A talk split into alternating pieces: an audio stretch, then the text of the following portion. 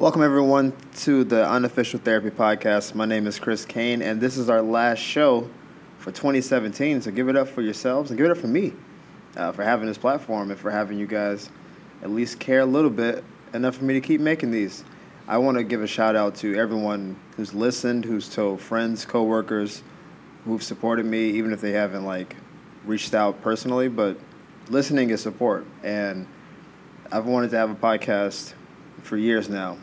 I didn't know like all the nuances of it or what to call it and if there would be an audience for it. But you guys have supported me. I've gotten good feedback. I'm going to keep doing them. Hopefully, I'm going to keep expanding them. I have some ideas for the coming year. I'm really appreciative that you guys would even allow me to have this platform. So, thank you for thank you for being here and for allowing me to do what I do. Um, at the end of every year, I usually do like some kind of recap of the year that I had. And what this does is it allows you to have a better representation of what your year was. Usually, people have some kind of recency bias where if the end of the year is tough for you because loved ones or holidays or you know job slowdowns or whatever, then it's like man, 2018 was kind of rough. But then you think back and like in March you may have done something really dope, or over the summer it may have been good for you. And this has been for me maybe the most difficult year I've had in terms of trying to get adjusted to LA, uh, getting this off the ground, stand up, uh, written projects with my group Solstice, and it's just, it's just been a lot of little things that have kind of knocked me back a number of times. But at the same time, it's also been a tremendous year of accomplishment, man.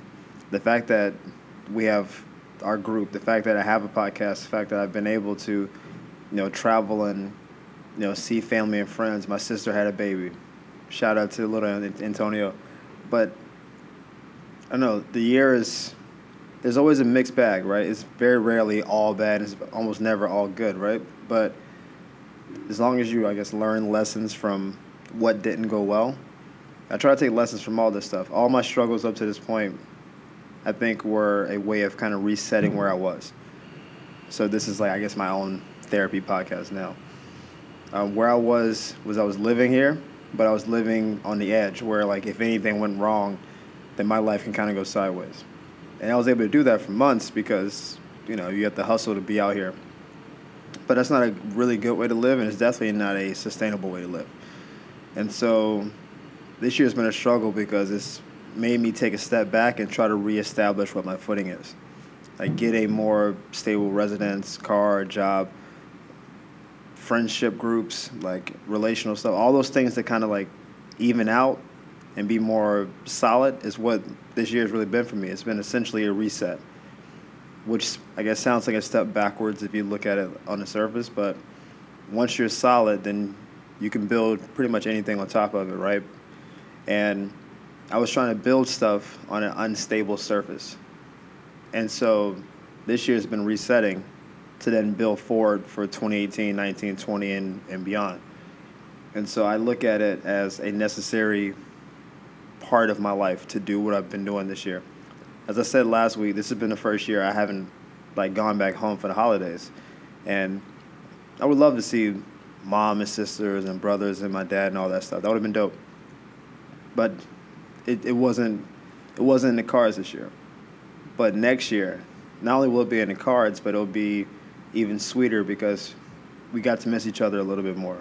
Like you missed me for a year, so when I come back next year, it's like, oh man, it's cool to see the kids a little bit more grown up, to see how my mom and dad are doing, to see family and friends. It'll be more, it'll be sweeter, but it'll be more righteous because I'll be doing it not, you know, maxed out and not pushed to the limit. I could do it comfortably, and that's kind of what I think most people aspire to do, is live the life they want to live, but do it somewhat comfortably. And I, and that's that's what I take away from my 2017 is you got to fall back sometimes to then move forward, right? If you guys follow me on Instagram, I always have the hashtag always forward because you should always be pushing forward for whatever goals or career or whatever whatever it is you do. You should be trying to move forward and upward and better in it. But sometimes you have to fall back for a step to then move forward. And if you just keep going forward and burning your candle too hard, then you're going to burn out. So that's my main takeaway from this year. But I've met some amazing people, man, and people have come in and out of my life, and that there are more people like mentor type people and people in the industry and lawyers and doctor people who I think are, gra- are gravitating towards what I am and what I'm trying to do now. And so it's only exciting going forward. I, I can only get good. It can only, get better going forward. Destroying my words here. It can only get better going forward. So 2018 is going to be really exciting. Um, the podcast is going to expand a little bit. My goal is to triple my listenership, and I have some ideas for how that's going to take place. I don't want to get into it right now because I don't want to expose all my secrets. I just, I got some ideas I'm working on. Just know things are going to be coming. So I wanted to talk about another topic that's near and dear to my heart, and that's emotional intelligence. And usually, when you hear emotional intelligence, you're really referring to how well you kind of relate to the people around you or to the room you're in. And so it's how well do you relate to your spouse, significant other, your bosses, family, kids, whatever. Um, in this respect, I'm going to slightly augment the meaning to mean how you relate to yourself and how well you know yourself. I believe very strongly that most causes of adult misfortunes, other than like, you know, things out of your control, stem from you not really being in touch with yourself. And I think it's knowing what you're good at, what you're bad at, what you have to offer, and what you're willing to endure.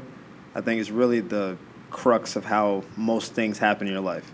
So if you've been in five consecutive bad relationships and then you blame the people you've been in relationships with, really the issue is either you're looking for negative traits in people and it keeps manifesting, or you haven't learned a lesson from the stuff you should have learned, right? Like you've gone through five relationships and you haven't learned a lesson from it yet. And that's because you haven't either been self-reflective enough, you haven't saw other perspectives, you haven't like taken a step back to kind of grow as a person. Or if you're at a job you hate and so it's, you know, carrying over into your regular life where now your job is depressing, so now you're depressed. And then you bring that depressed energy into other people you interact with and you kind of keep going from there. And it's like, why, why are you doing something you dislike to that level that your life is just, ugh, again, I gotta work again. And it's, and I've had this conversation with teachers and principals and like other educators. I believe that there should be a course taught at some point, maybe as early as kindergarten or first grade, that really revolves around emotional intelligence. Because we've, we're, we're never really taught how to relate to ourselves or how to like really mine our psyches and stuff to find out what makes us tick. You may get lucky and take psychology like in high school or college or something like that. But usually the damage is done at an early age. Whatever our childhood traumas are usually happen before we're like five. So now that you're 22 and you're like, I'm taking psychology, it's like, yeah, but you've been dealing with whatever you've been dealing with for 17 years, right? So I think at an early age, we don't know. So this is this is a good example. If a kid is like five or six and they're really good at baseball, and they get made captain of the baseball team, hey, captain of the baseball team, you have to run this. You're going to be professional baseball player. You're really good at this. That kid's identity on some level is tied to being a baseball player. They don't know any other context. It's I've been at home with mom and dad or the nanny, and now I'm in school playing baseball and I'm the captain, right? But what happens if they struggle at baseball? Or God forbid they get injured and that they can't play baseball anymore. Like what what do they fall back on? Do they fall back on okay, well baseball's not everything. I love it. I want to do it, but if I don't have baseball, I can always still be good at school or I can be a good teammate or I can help coach up the guys behind me. Like what what's your fallback? And I don't think kids are taught that. And so as a result, they latch on to an identity kind of early on, and if that ever gets betrayed, then they're kind of lost and then you kind of stay lost going forward until something new happens. But I really don't. I don't know exactly how the curriculum how the curriculum would go. I'm not. I'm not a lesson planner, nor am I a teacher. I just have an idea, and I think part of the problem is that the people who are teaching us never got the lesson themselves either, right? So I don't know how many teachers who are, I don't know, 40 and above have ever had any conversations about their emotional intelligence or about dealing with stress or dealing with sadness or, you know, or even better, success, right? It can, it can go the opposite way. You can win early and then just become that person and then never know how to process losing. And then that becomes a thing. I, I think it should be right between math and, and English, right? Most kids hate math, and English allows your brain to really kind of expand, and you can kind of interpret English however you want. So math is rigid, English is kind of expansive. So right in between the two, emotional intelligence, and it actually primes you to. It takes you from the rigidity of math and then kind of segues you into what English can be for you. But I find myself as an adult and it's a big part of why this podcast exists, talking to adults who, in their late 20s, early 30s, are still trying to find out what their worth is, which is amazing to me. Like, they can be lawyers, they can be doctors, they can be, you know, accountant type people, people who are accomplished. And you say, okay, you've done a lot. And then you start talking to them, you realize they don't know how to process love well. Or, and a really easy example is if you compliment someone, like just watch how they react to it. This is what I've seen. If I just give you a compliment and you just you just kind of lock up, it's like this is just it's a, it's a compliment. Hey, you look nice today. And you just kind of lock up. It's a weird thing. Could, thank you. I, I tried. Or thank you. I, I really appreciate that. It's a very simple way to acknowledge a compliment. Now, if it's like one of those compliments where it's like, "Damn, girl, you look," you know, what I'm saying? yeah, okay, maybe that's weird enough putting. I get that, but I've given just regular women, 35 years old, compliment. Wow, you look you look amazing today, and I just see their face light up, and they don't even they don't know what to say back. There's just nothing there. It's just like I thank you. Kind I don't know what to do now. I can't just process that because it's all, everything that's been done to me emotionally has been either just straight up sexual, just I want to sleep with you, or it's been, you know, passive, I want a friendship, backdoor, blah blah blah stuff. That just you look nice, thank you, I really appreciate it. It's just a it's just a very I think it's a very adult way to handle a very simple situation. But you have adults who don't know how to handle like basic rejection or like getting fired.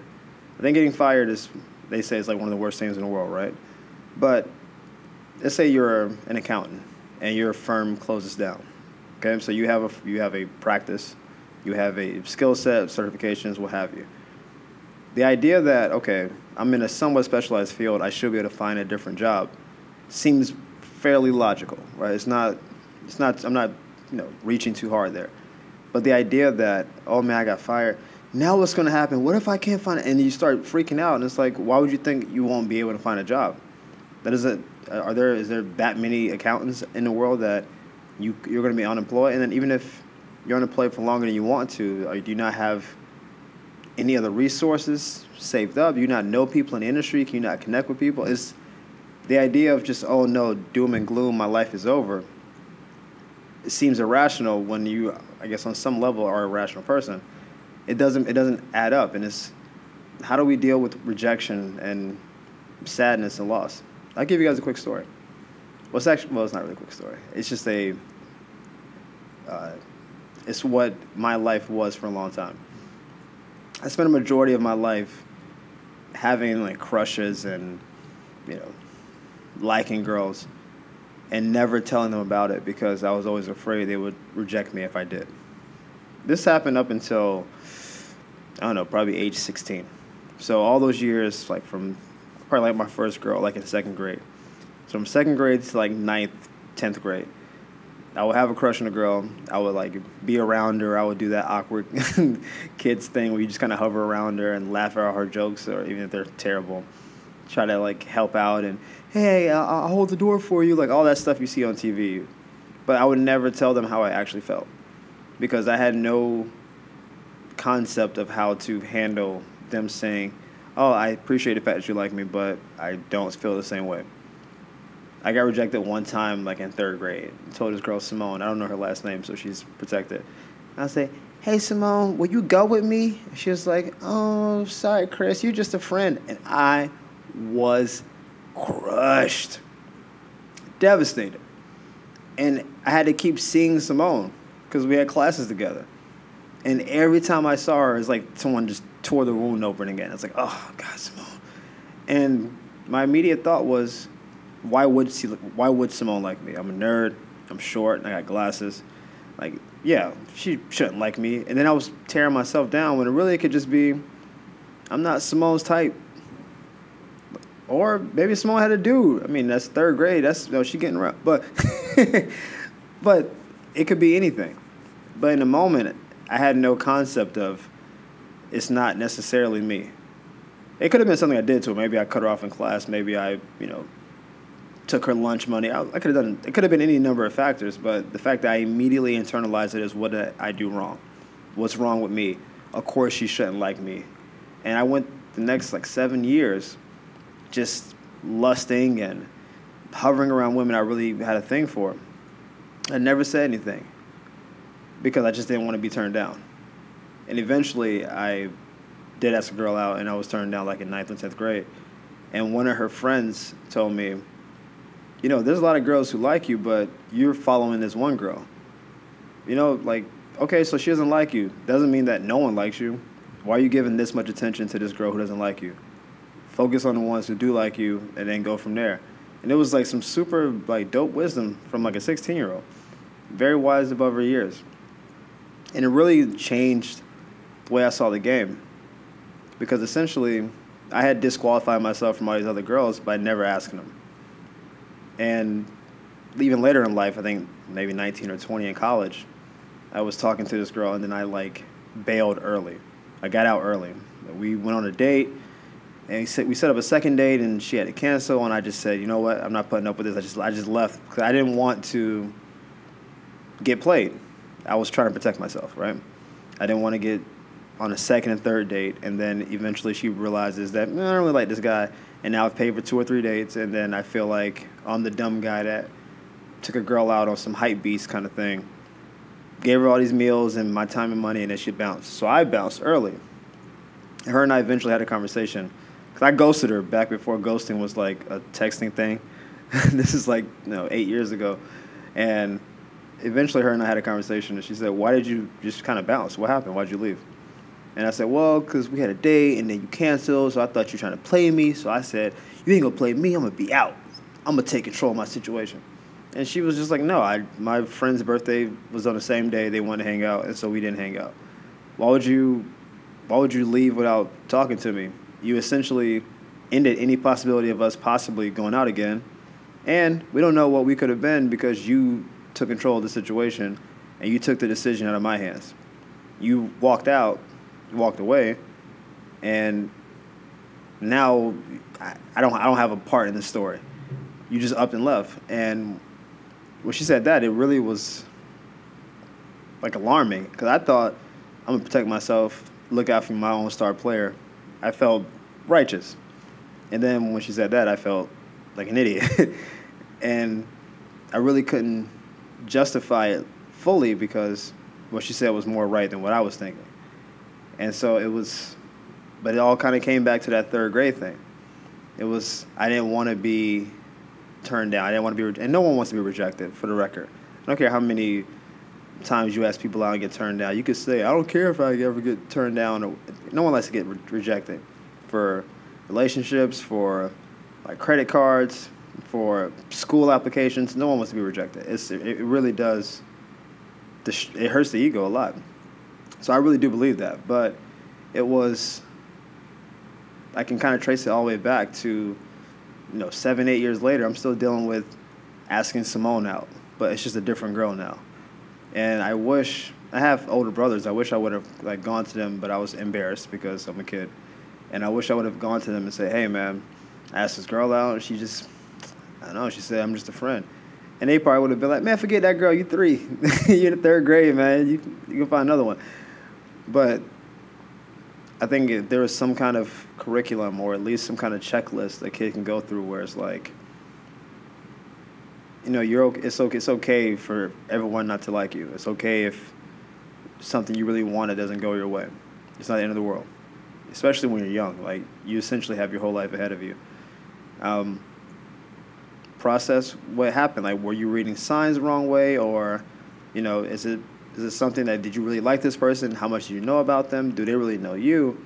And then you can just, I mean, they can be any number of things on a checklist. I'm just kind of spitballing now, but the idea of being turned down and then dealing with it for a decade later is ridiculous, right? Like on its face, it doesn't make any sense. Especially not unless you like get on one knee at a football game on a kiss cam. You're like, I love this girl. Will you marry me? And she's like, we're breaking up. And then that's different because now you're viral and it's like on SportsCenter. It's like not top ten. This guy shoots and misses. Right? That's that's a little different, right? But this this is third grade. That's not what this was. And I look back on it with some regret, but you, you know you can't live with regrets really. Um, something as small as that could really take over your life, and it could be anything. It could be you playing a sport, and let's say you take, you say you strike out to lose a championship game, and your teammates blame you because you know you're seven or eight, and they blame you because they don't know any better, and now you're scared to like be in those moments when the game is on the line or when teams people really need you. You're afraid you're gonna let people down, and so you spend the rest of your life trying to hide in the shadows, because if you're in the shadows, then you can't let people down. But really, that's just a later representation of you striking out to lose the game. And someone can just say, hey, you lost the game. That's cool, man. Everyone strikes out at some point. This is going to hurt for a little bit. Your teammates going to be mad about you. To be mad at you about this. But you know what? You get better in spring training. Come back next year. Hopefully, you guys get to play this team again. And hopefully, you can get vindication. And even if you don't, learn a lesson from this. Like, it's not going to be the last game you ever play. And hopefully, you can get past those kind of negative thoughts because I think those things always they always pop up at the at the worst possible time. Those childhood things you never quite dealt with, those abandonment things, those not being enough things like self worth, self esteem kind of things. Those things always pop up when you don't want them to. And I really think there should be something in place to help people out with that. Maybe I sh- maybe that would be a thing for 2018. I don't really do new resolution stuff, but maybe that's something I can start trying to put together.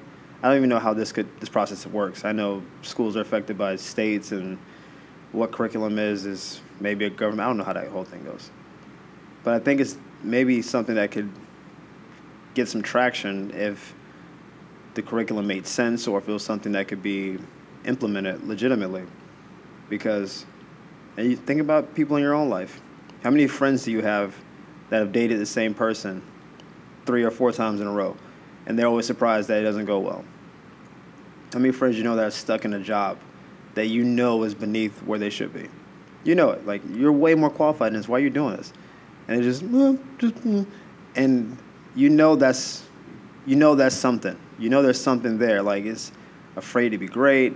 You know the relationship thing. You know it's, you know it may be mom issues, dad issues. It may be worth issues. It may be any number of things. And you see it in your friends, it's harder to see it in yourself. And that's why I think this should be a topic because we can point out our friends. Oh, yeah, that Casey always dates this type of dude, or yeah, man, you know, you know how Jake is when he takes when he loses the game, man. Don't be around Jake. Jake's got problems, and it's. But then you look at yourself and you don't see these things. And I think if we had a better understanding of what our traumas and our triggers and stuff are, and if we can identify them early when we are you know, young enough to really kind of work through them, I think maybe, just maybe, we can be more functional adults. And who knows what that can look like in the future. But that's my party wisdom to you guys. I really thank you guys for listening to the podcast this year. Again, 2018 is going to be super dope. I'm really excited about it. Again, if you have any questions or comments, hit me up on Twitter or IG at Sexy Comedy. Aside from that, you guys have a really safe New Year's Eve, New Year's Day, and a really special 2018. Um, I hope you accomplish whatever your resolutions are. And generally, just make the world a better place. I could have just, I could have not said that. I really could have left. I could have, I could have ended that a couple seconds early. But whatever, it was cheesy. I said it. Get over it. Thank y'all for listening. Bye.